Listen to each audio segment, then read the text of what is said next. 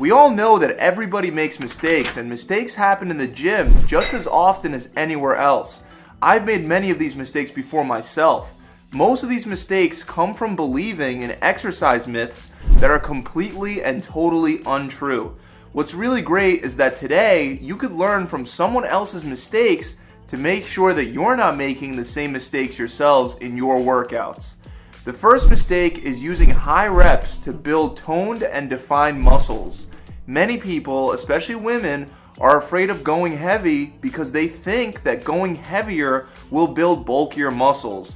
This is definitely far from the truth. Going heavy will not build bigger muscles, especially for women because your testosterone levels are much lower than for men. Bulking up is influenced a lot more by how you eat and your hormones than by your rep range. Saying that high reps can do a better job at building defined muscles is completely false and isn't backed by any kind of scientific or logical evidence.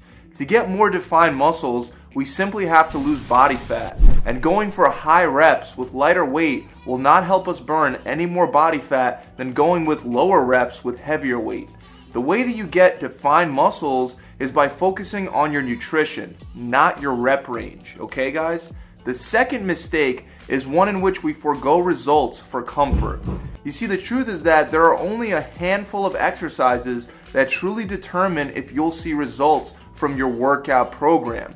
Whether your goals are to try to build big, massive muscles or to burn more body fat, the exercises that are most effective are oftentimes the hardest to do.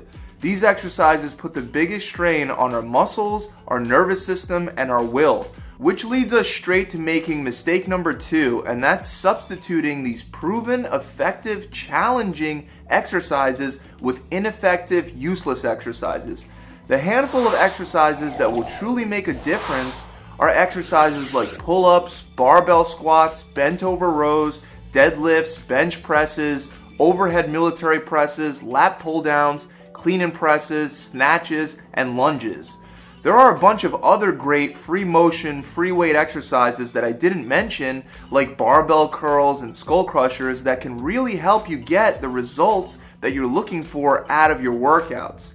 The key is to stick to barbells, dumbbells, and cables with a free range of motion and to stick to proven old school basic lifts.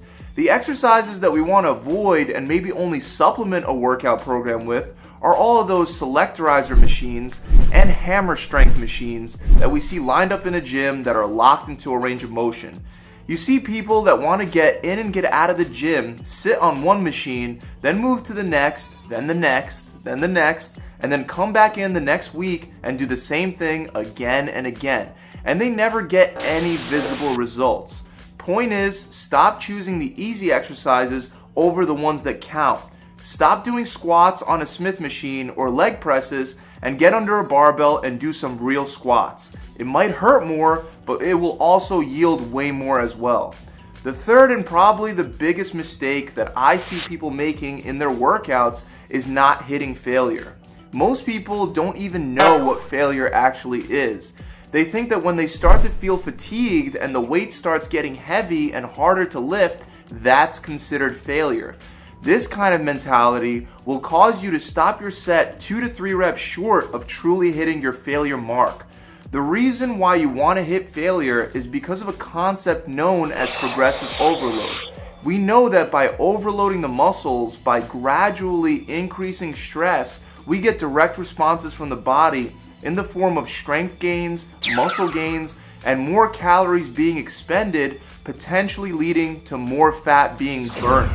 I know there are some people that are against hitting failure, but let me ask you for your opinion. Logically, what better way could you possibly imagine overloading your muscles in a workout than by hitting a point where you can't lift the weight anymore?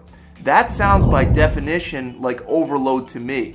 I'm well aware that a lot of people are starting to disagree with the concept of failure, and knowing this, I still can't possibly disagree with these people more. We have to overload the muscle to get the muscle to adapt to a higher level of stimulation. Please tell me a better way to do this than by hitting failure. Failure has been used as an invaluable tool by all the greats, including Arnold Schwarzenegger, Muhammad Ali, and without hitting failure, I know I would have never gotten the results that I got from lifting weights. The next workout mistake has to do with what happens after the workout's done there are still a handful of people that believe in such a thing as an anabolic window. An anabolic window is a supposed short period of time directly after the workout in which you have to get your post workout protein shake in, or else you won't get the gains and maybe will even lose some muscle mass. This is completely ridiculous, and I have to say that this is a mistake that I used to make to the point where I would force down my protein shake so close to my workout that I would literally throw up and immediately go make a new one. If you have your shake 30 minutes after your workout or an hour after your workout, you'll still get the same gains and you won't lose any muscle. I promise you. I've even experimented with fasting for long periods after a workout and haven't lost any muscle mass. The anabolic window is complete bro science, most likely invented by supplement companies that could profit off of it. The last mistake that many form obsessed people will make is not using cheat reps. This ties into the mistake of not hitting failure. Again, if we really want to overload the muscle in order to build that muscle, then using cheat reps at the end of the set when fatigue sets in is a great strategy. Many people will have that fatigue set in, and because they can't do a perfect curl or a perfect row without using some momentum, they just put the weight down. Form is very important, and to get the best out of your workout, your form should be flawless in the beginning. As you near the end of your set, your form should get a little sloppy if you're using a weight that's actually challenging you. Rather than just stopping, you want to work those cheat reps in and use some momentum to really overload that muscle. So that's it, guys. Those are my top five biggest myths and mistakes that I see people making in their workouts. This was honestly a very easy video to make because I can go on and on about the mistakes that I see people making at the gym. Thanks for watching. Remember to leave this video a big thumbs up, to comment below, and to subscribe to this channel to see more tips and tricks just like this one. I'll see you guys next time.